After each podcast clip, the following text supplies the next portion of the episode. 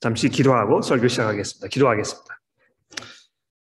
하나님 아버지, 저희가 하나님의 말씀 앞에 함께 모였습니다. 주의 성령께서 저희들과 함께 하셔서 이 말씀을 들을 때에 저희들에게 이해가 있으며 또 저희의 몸과 마음이 움직여져서 그리스도를 향한 깊은 믿음과 소망 가운데 살게 하시고, 특별히 이 자리에 아직 부활의 소망 가운데 살고 계시, 계시지 못하는 분들이 계시다면 하나님이여, 그분들을 구별 살피시고 그분들의 마음 가운데 그리스도의 복음의 밝은 빛을 바라보게 하여 주옵소서. 예수 그리스도의 이름으로 간절히 기도합니다. 아멘. 고린도전서 십오 장의 말씀을 네 번에 걸쳐서 살펴보고 있는 중에 있습니다. 오늘 이제 그 세 번째 설교가 되겠는데요, 십오 장이 다루고 있는 이 죽은 자들의 이 부활이라는 그 주제는 그만큼 시간을 투자해서 차근차근 생각해 볼 만한 충분한 가치가 있는 매우 중대한 그런 주제라고 생각을 합니다. 기억하시는지 모르겠습니다만 이 일 절부터 십일 절에서 예수께서 죽은 자 가운데 부활하셨다는 것을 그 무엇보다 가장 중대한 뉴스로 고린도 교회 성도들에게 전해 주었다, 이제 이렇게 바울 사도가 이야기하지 않았습니까? 개역개정에 보시면 이 삼 절에 내가 받은 것을 먼저 너희에게 전하였노니, 이제 이렇게 번역이 되어 있는데, 이 먼저라는 어떤 그 시간적 개념보다는 이 소식이 가지고 있는 가치, 그 중요성, 이런 거를 강조하고 있기 때문에 영어 성경에서는 예수께서 죽음에서 부활하셨다는 이 소식을 as of the first importance, 즉 무엇보다 가장 중대한 그런 의미로 이렇게 번역한 것을 볼 수 있는 것입니다. 그래서 부활하셨다는 이 소식이 인간이 들을 수 있는 그 어떤 뉴스보다도 가장 중대한 이런 소식이라 이렇게 바울이 얘기했다는 것입니다. 자, 그리고 나서 이 십이 절부터 삼십사 절에서 이 소식이 이제 왜 그렇게 중요한 소식인가, 이걸 이제 우리에게 설명하고 있는데요. 그리스도께서 죽은 자 가운데서 다시 살아나사 잠자는 자들의 첫 열매가 되셨다고 이십 절에 말씀하면서 이 그리스도의 부활은 곧 그리스도 안에 있는 성도들도 부활할 것을 이 확증하는 어떤 그 보증 수표라 이렇게 우리에게 말씀하였습니다. 하나님께서 그리스도를 죽음에서 다시 일으키심으로 인류 역사에 새로운 시대, 즉 새 임금께서 통치하시는 시대, 생명이 죽음을 누르고 승리하는 시대, 더 나아가서 인간의 이 모든 문제가 죽음 앞에서 해결되는, 그래서 더 이상 두려움으로 우왕좌왕하지 않아도 되는 이 시대가 시작되었다는 것을 선언하였다, 이렇게 사도 바울이 우리에게 말씀하였습니다. 사실 사람이 죽으면 어떻게 되는가 하는 이 질문에 대해서 그 누구도 확답을 주지 못하지 않았습니까? 사람은 죽으면 다시 다른 육체를 입고 이 세상에 돌아온다 하는 어떤 그 윤회설, 이것은 이제 이 불교나 힌두교가 주장합니다만 이것이 사실인지 아닌지에 대해서 도무지 확인할 길이 없는 것입니다. 그렇지 않습니까? 그냥 어떤 신념 내지는 간절한 열망 또는 염원일 뿐이지 증명할 길이 없는 것입니다. 우리 조상님들은 사람이 죽는 순간 영혼이 육체로부터 분리된 상태로 존재하면서 저 세상과 이 세상을 떠돌아다닌다고 믿었기 때문에 그 영혼을 달래기 위해서 위령제를 지내기도 하고 매번 제사상을 차려야 하는 것으로 생각하면서 살아왔습니다만 뭐 그것도 확인할 길이 없는 것입니다. 그렇지 않습니까? 또 철저하게 유물론주의를 신봉하시는 분들께서는 사람이 죽으면 그것으로 끝이, 끝이다. 더 이상 아무것도 존재하지 않는다. 이렇게 믿, 믿고 있습니다. 영혼이라는 것도 존재하지 아니하고 사후세계도 없으며 사람은 오로지 육체가 살아 숨쉬고 있는 동안에만 존재하는 것이지 숨이 끊어지고 나면 그 후로는 아무것도 존재하지 않는다고 믿고 계시는데, 이것도 역시 신념 내지는 간절한 열망 또는 염원일 뿐이지 증명할 길이 없는 것입니다. 그러나 이 성경의 저자들은 그리스도께서 부활하셨다는 것을 자신이 직접 목격하였다고 증언하면서 이 그리스도의 부활을 어떤 종교적인 신념이나 희망, 염원으로 표현하지 아니하고 역사적 사건으로 제시하고 있는 것입니다. 그리스도께서 부활하셨다는 이 반박할 수 없고 무시하기 어려운 이 역사적 증거들이 충분하다고 우리에게 말씀하고 있는 것이죠. 그래서 우리 그리스도인들은 죽음 이후에 우리에게 우리가 어떻게 될 것인가에 대해서 우왕좌왕하거나 또는 죽음에 대한 두려움 가운데 살고 있지 않은 것입니다. 아, 그리스도께서 육체로부터 부활하신 것처럼 우리도 역시 육신의 몸으로 다시 무덤문을 박차고 일어날 것에 대해서 복음이 우리에게 약속해 주고 있다는 아, 이 말씀으로 지난주 본문 말씀 우리가 정리를 해 보았습니다. 자, 근데 이제 오늘 본문 말씀에서는요, 이 성경의 증언을 조롱하려는 어떤 그 비꼬는 이들의 유치한 질문을 미리 예상하고 그 질문들에 대한 답을 우리에게 제시해 주고 있습니다. 삼십오 절 말씀해 보십시오. 누가 묻기를 죽은 자들이 어떻게 다시 살아나며 어떤 몸으로 오느냐 하리니. 자, 이렇게 어떤 그 예상 문제를 지금 미리 이야기하고 있는 것입니다. 이 무엇을, 무엇을 문제 삼고 있는 것입니까? 아, 육체적으로 몸이 부활한다고 치자. 그럼 그 부활의 몸은 내가 과연 소년 시절에 가지고 있던 충분히 발육되지 못한 몸인가? 아니면 내 인생에서 가장 화려하고 아름다웠던 이십 대에 누렸던, 누렸던 그 몸인가? 배가 나오고 머리숱이 줄어든 중년의 몸인가? 아니면 숨이 넘어가기 직전에 다 쇠잔해서 망가진 그 상태의 몸인가? 도대체 어떤 몸으로 다시 일어난단 말인가? 이런 질문을 지금 하고 있다는 것입니다. 아, 여러분도 뭐 종종 그, 그런 질문을 하시는지 모르겠어요. 이 성경이 육신의 부활을 약속하고 있는데 아, 내가 지금 이렇게 그 병들고 고, 고통 중에서 어려움 가운데 있다가 다시 그런 몸을 입고 살아난다면 차라리 부활하지 않는 것이 좋겠다. 아, 뭐 그런 생각을 하셨는지도 모르겠습니다.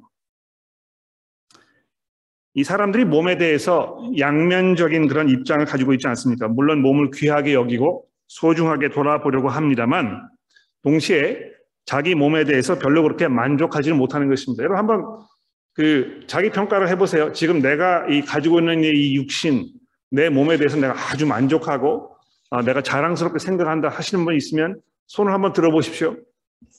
아마 거의 안 계실 것 같아요. 성형수술을 받으려고 하거나 또 운동이나 다이어트를 통해서 몸 상태를 개선하려고 끊임없이 노력하는 그 이유가 무엇입니까? 만족스럽지가 않거든요. 그렇죠? 또 건강하고 아름다운 몸을 가지고 있는 유명인들의 사진을 자신의 모습과 비교하면서 자신의 초라한 모습에 대하여 일종의 혐오감을 느끼기도 하는 것입니다. 나는 왜 이 모양일까? 왜 부모님께서 나에게 이런 초라한 몸을 주신 것일까? 그러니까 이런 분들에게 이 육체의 부활이라는 성경의 약속은 어처구니 없는 악순환의 반복일 것으로만 느껴질 수 있을 것입니다. 그러나 바울 사도가 이런 질문을 삼십육 절에서 어떻게 답하고 있는지 주목해 보십시오. 삼십육 절 보십시오. 어리석은 자들아. 내가 뿌리는 씨가 죽지 않으면 살아나지 못하겠고 또 내가 뿌리는 것은 장래의 형체를 뿌리는 것이 아니요 다만 밀이나 다른 것의 알맹이뿐이로되 하나님이 그 뜻대로 그에게 형체를 주시되 각 종자에게 그 형체를 주시느니라. 그러니까 이 어리석은 사람아 왜 이렇게 유치한 질문으로 시간을 낭비하고 있느냐 이렇게 다그치고 있는 것입니다. 그러니까 삼십팔 절에 보시면 하나님께서 그 뜻대로 알아서 하실 것이라고 일축하는 것입니다. 그렇죠? 그러면서 이 씨로부터 식물이 자라는 것을 예로 들면서 우리가 주목해야 할 매우 중요한 사실 한 가지를 이 삼십육 절부터 삼십팔 절까지의 말씀이 우리에게 설명을 해주고 있습니다. 씨로부터 솟아올라온 식물을 이 처음에 심겨졌던 그 씨와 비교해 보십시오. 그 생김새와 크기, 색깔, 촉감, 색, 뭐 모든 면에서 확연히 다를 것입니다. 그러니까 이 식물이 씨로부터 자란다는 어떤 그 이 자연의 원칙에 대해서 한 번도 들어보거나 이걸 경험해 본 적이 없는 분에게 이 잎이 무성하고 하늘을 향해서 곧게 솟아오른 그 나무와 작은 씨앗을 보여주면서 이것이 이 나무가 이 씨앗으로부터 온 것이라 이렇게 설명을 하면 그게 믿어지겠습니까?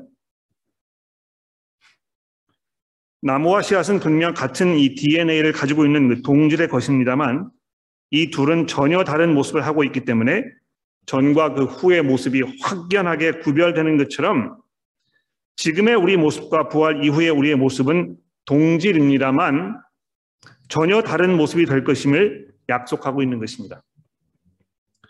그리고 부활 이후의 육체는 지금은 상상이 가지 않는, 말로 설명될 수 없는, 지금의 이 초라하고 약하기 그지없는 육체의 모습과는 비교할 수 없는 모습이 될 것이라고 우리에게 강조해 주고 있습니다.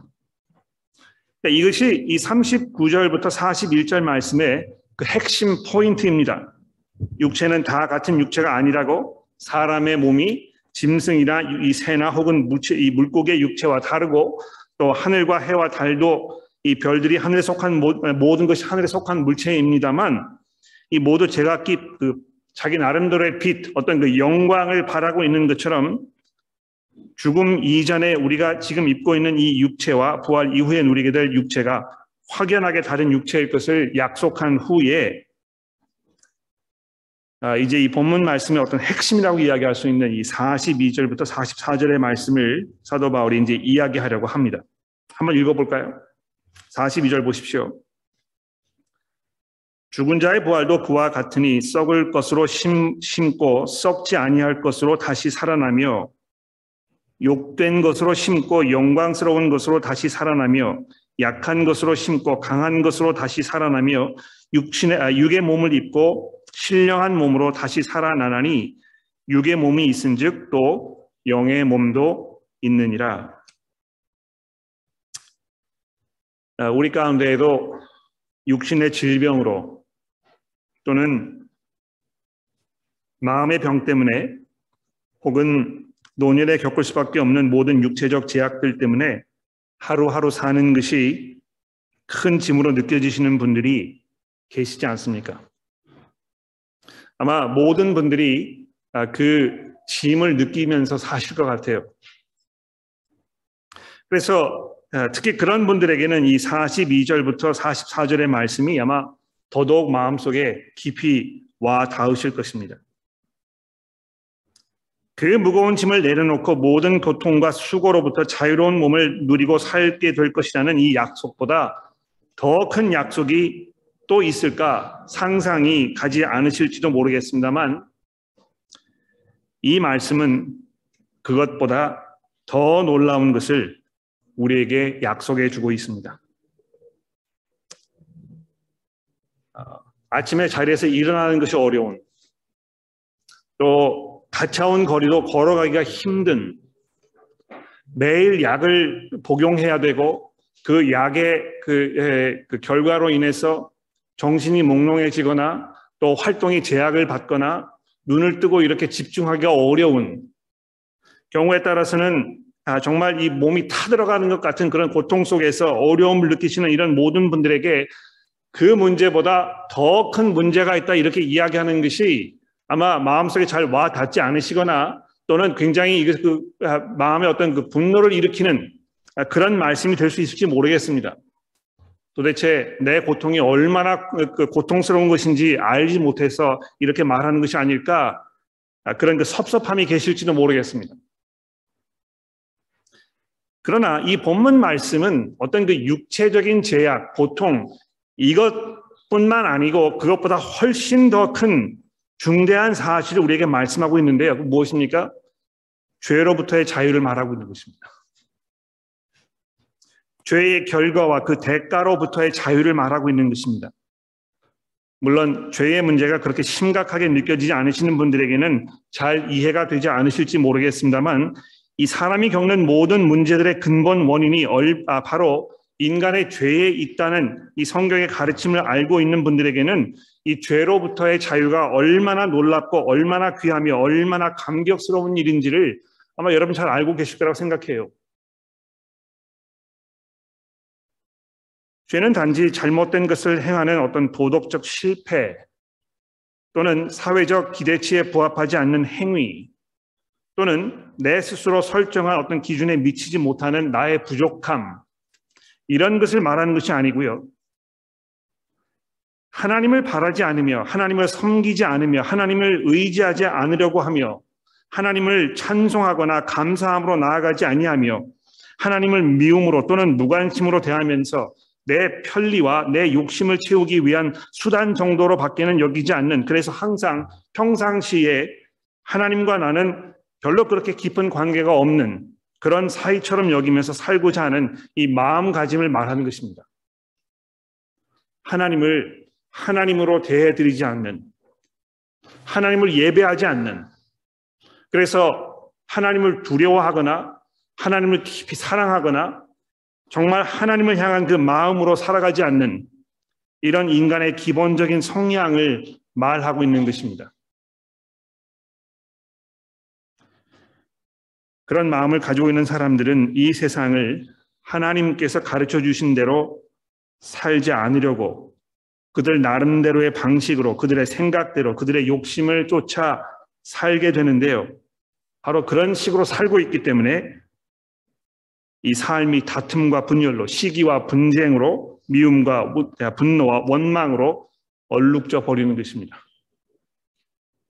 그러니까 내 삶이 왜 이렇게 어지러운가? 왜 이렇게 복잡한 일이 많이 생기는가?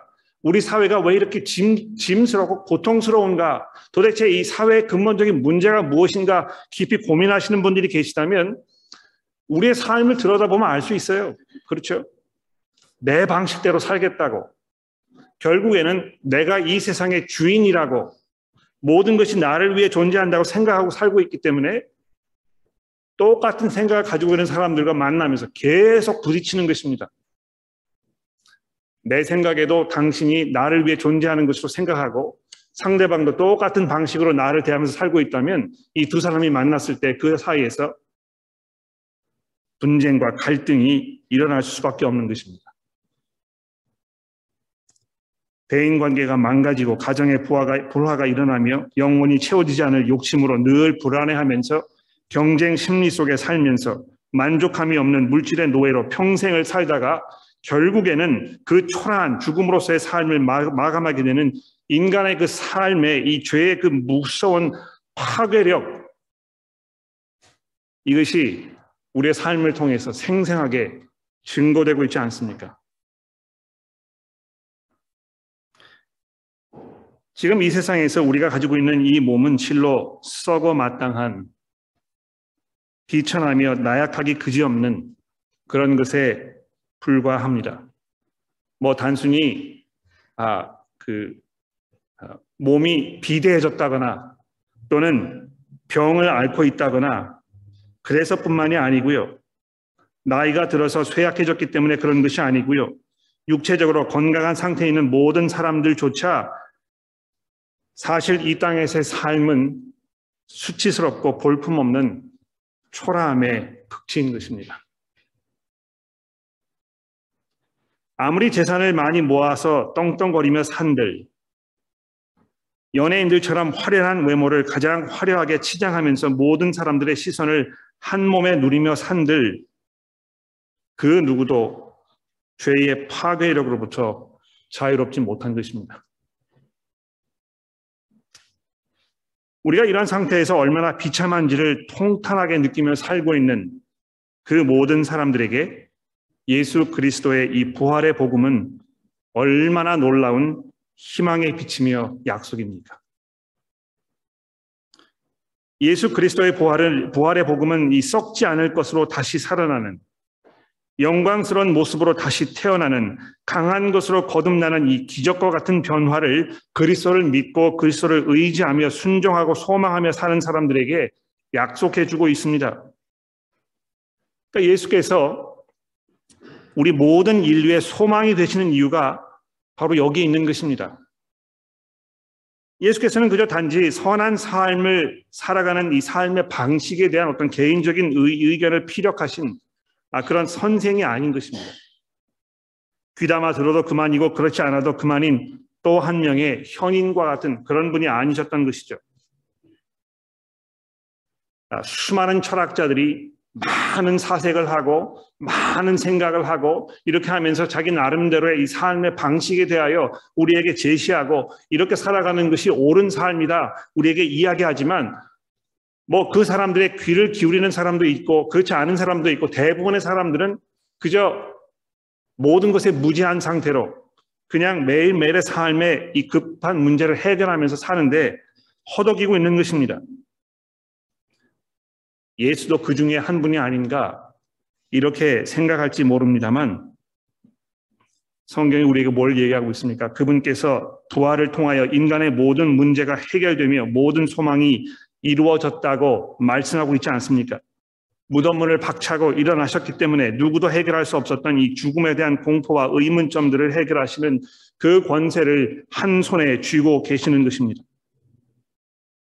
죽음 이후에 우리가 무엇이 우리를 기다리고 있는지에 대해서 우리에게 분명하게 말씀해 주실 수 있는 그 강력한 권세가 그분의 손 안에 주어졌다는 것입니다. 그래서 여러분, 예수를 믿는 것은요, 지금 이 땅에서의 필요와 문제를 해결을 받는 수준의 그 혜택을 뛰어넘는 몇천 배, 몇만 배가 되는 큰 혜택을 우리에게 가져다 주는 것입니다. 물론 먹고 사는 문제가 무엇보다 시급하고 중대한 문제로 느껴지실 수 있을 것입니다. 아까도 말씀드렸습니다만 이 질병으로 망가지는 고통스러운 육체가 가장 짊어지기 어려운 짐으로 어깨를 눌러올 수도 있을 것입니다. 그러나 바울 사도께서 이 로마서 팔 장 십팔 절 이하에서 말씀하셨던 것처럼 지금 우리가 겪고 있는 이 현재의 고난들, 경제적 어려움, 관계의 어려움, 이 질병의 어려움들, 이 모든 문제들은 장차 우리에게 나타날 영광과 비교할 수 없는 것이라고 바울 사도가 이야기하고 있지 않습니까?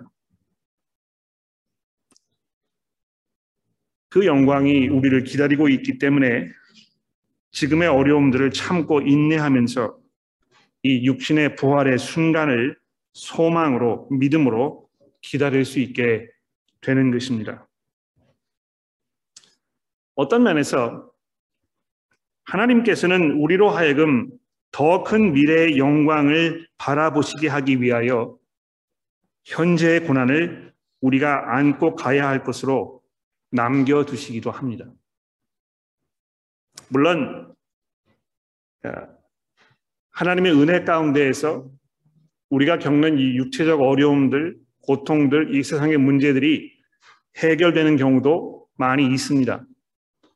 예수 믿기 이전에 엉망진창으로 살다가 예수 믿고 나서 삶을 잘 정리하고 관계가 개선되고 건강해지고 또 경제적으로 좀 더 나은 상황으로 가시는 분들의 어떤 그 증언들을 우리가 수도 없이 듣고 있는 것 아닙니까? 실제로 이 평균적으로 보았을 때 예수 믿는 사람들의 삶이 그렇지 않은 사람들보다 훨씬 더 안정적이고 훨씬 더 행복해 보인다는 어떤 그 조사들이 충분히 우리 가운데 있는 것입니다.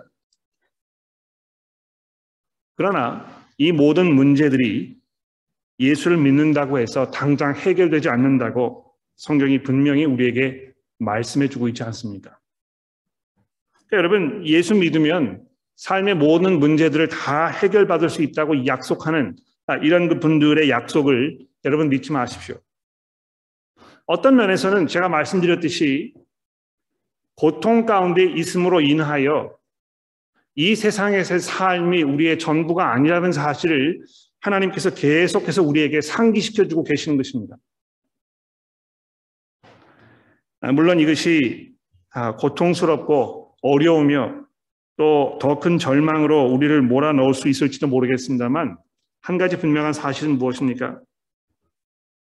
우리의 고통이 깊어지면 깊어질수록 그 가운데에서 우리를 지키시고 인도하시는 하나님의 은혜가 더 풍성하게 우리 가운데 찾아온다는 것입니다.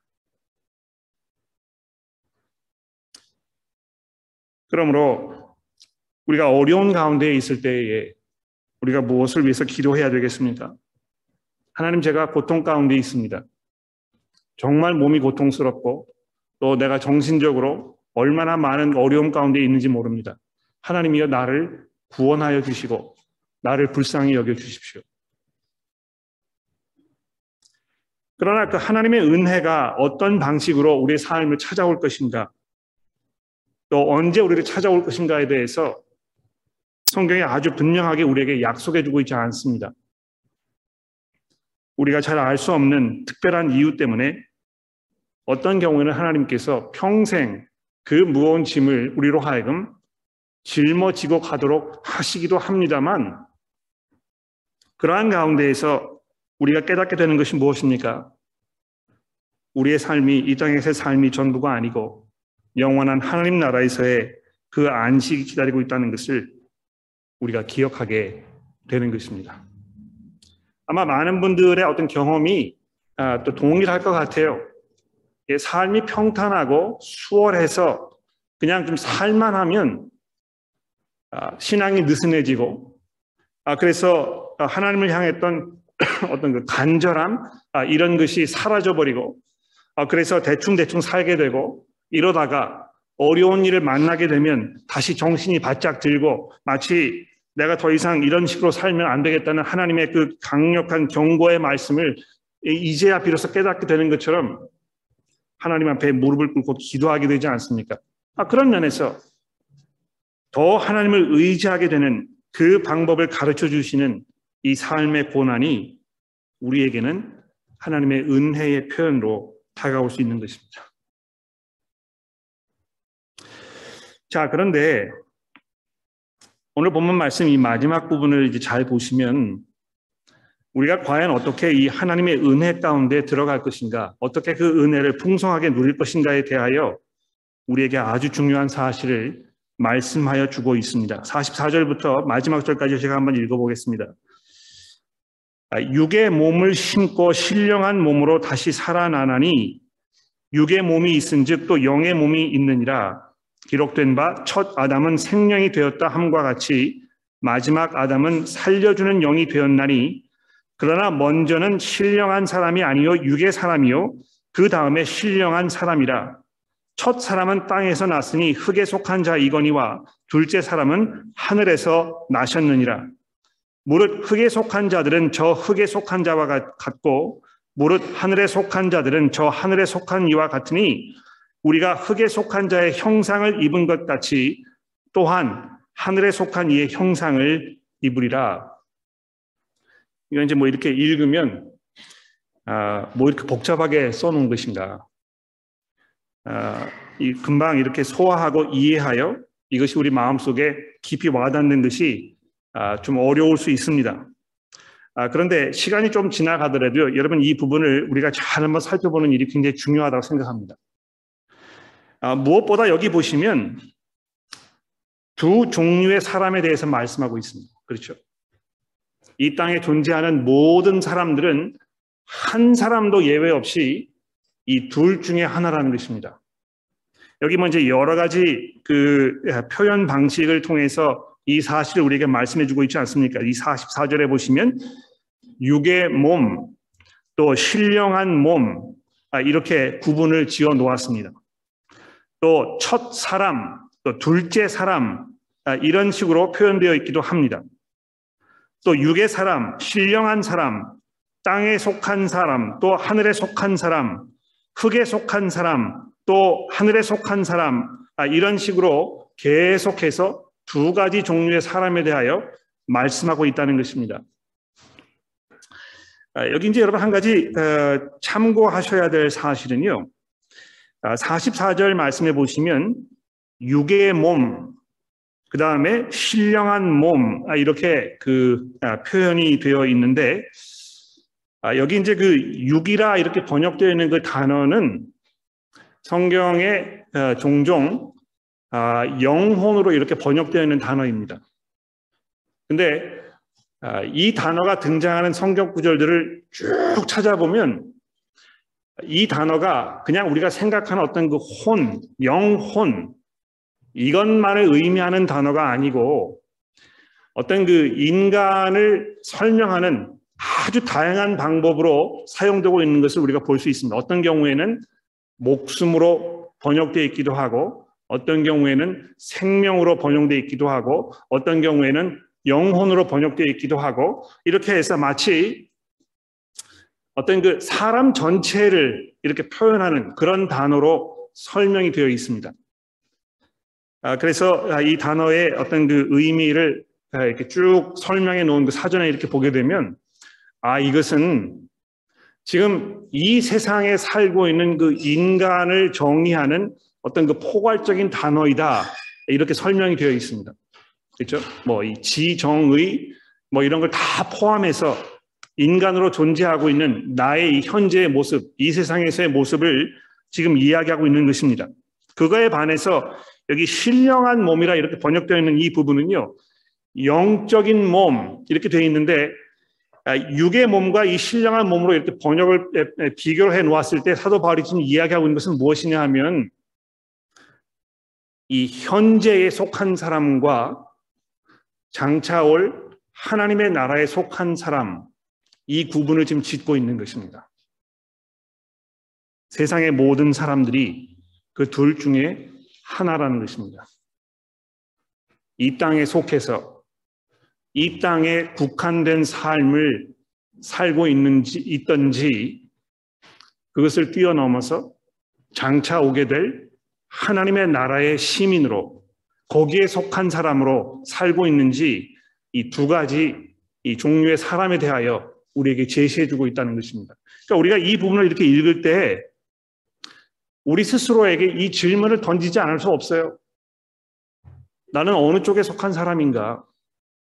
내가 이 땅에 지금 현재 이 세상에만 속해 있는 그런 사람으로 살고 있는 것인가? 아니면 장차 오게 될 이 하나님의 나라, 이 영적인 나라, 이 혈과 육으로는 우리가 이 받을 수 없는 그 하나님의 나라에 속해 있는 이런 사람인가에 대해서 우리가 질문하게 된다는 것입니다.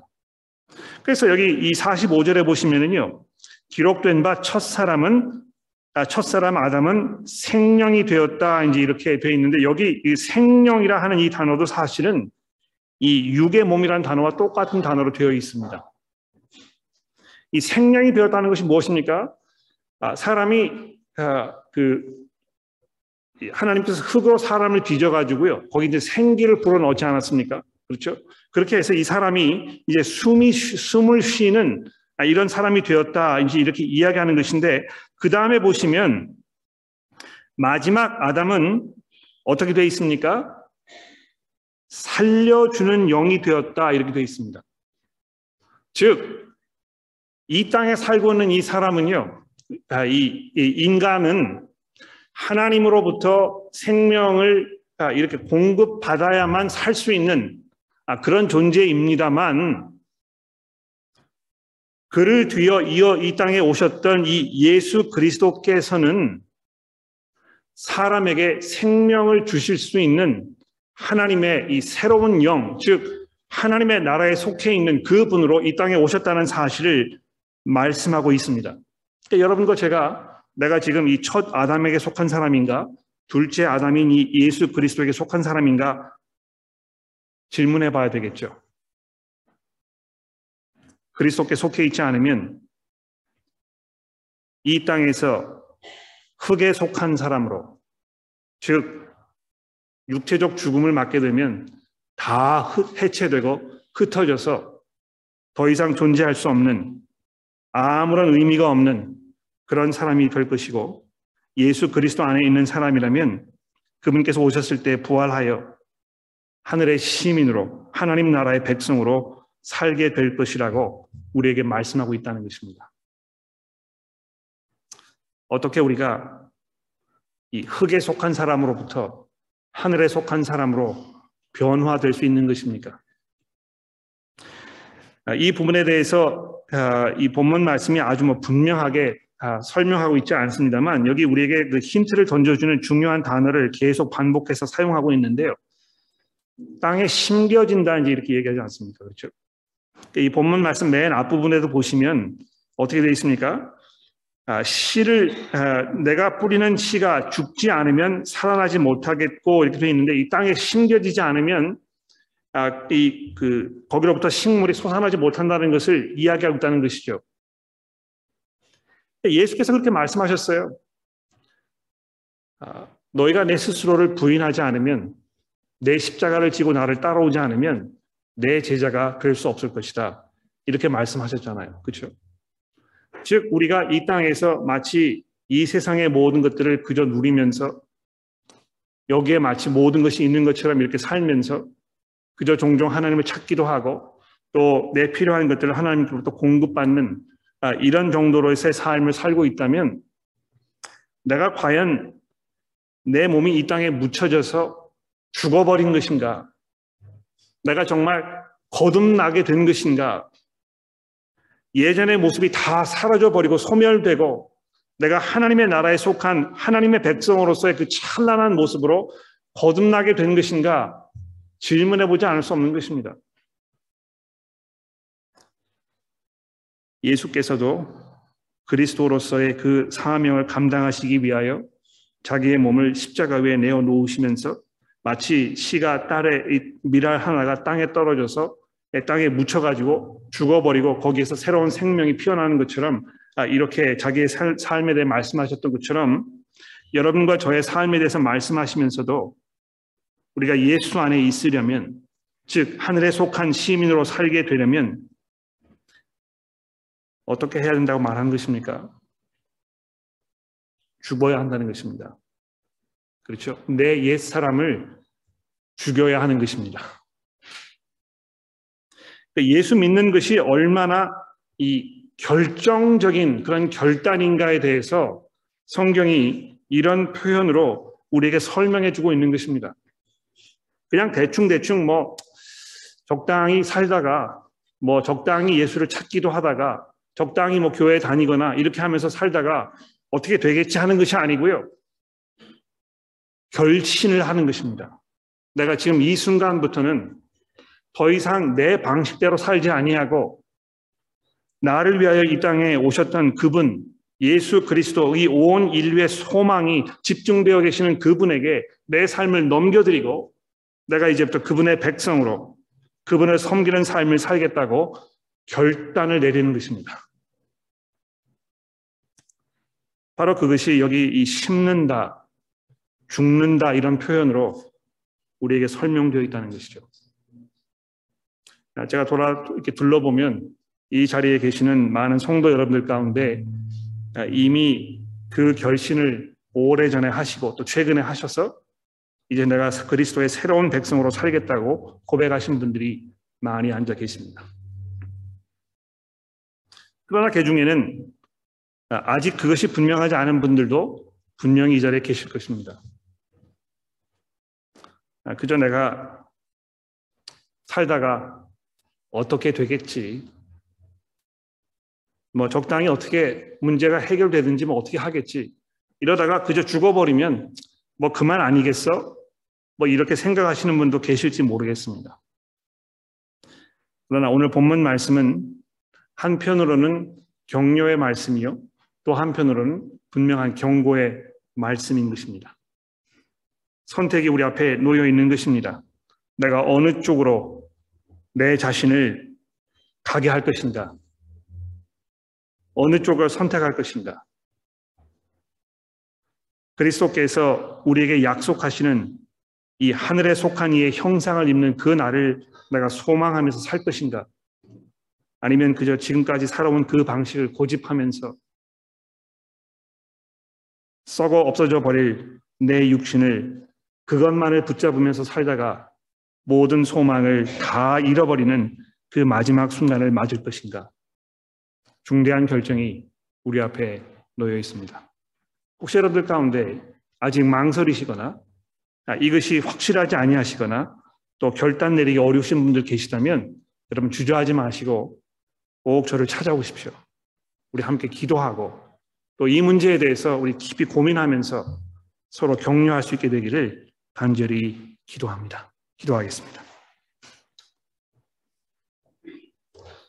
하나님 아버지,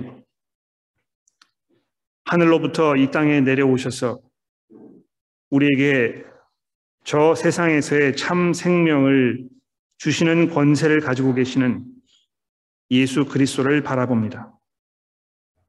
하나님의 은혜 가운데에서 저희로 하여금 그분의 그 밝은 빛을 보게 하시고 그분, 그분을 향한 믿음 가운데 살도록 저희를 가르쳐 주시고 인도하여 주셨으니 감사합니다.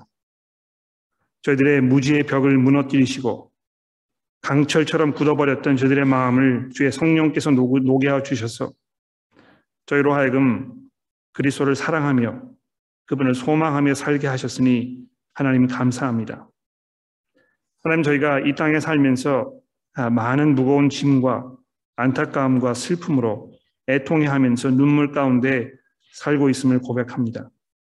하나님, 이 자리에 앉아 계시는 교우 여러분들 가운데 많은 염려로 슬픔으로 애통한 마음으로 살고 계시는 분들을 돌아보며 저희들의 마음이 얼마나 안타까운지 모릅니다.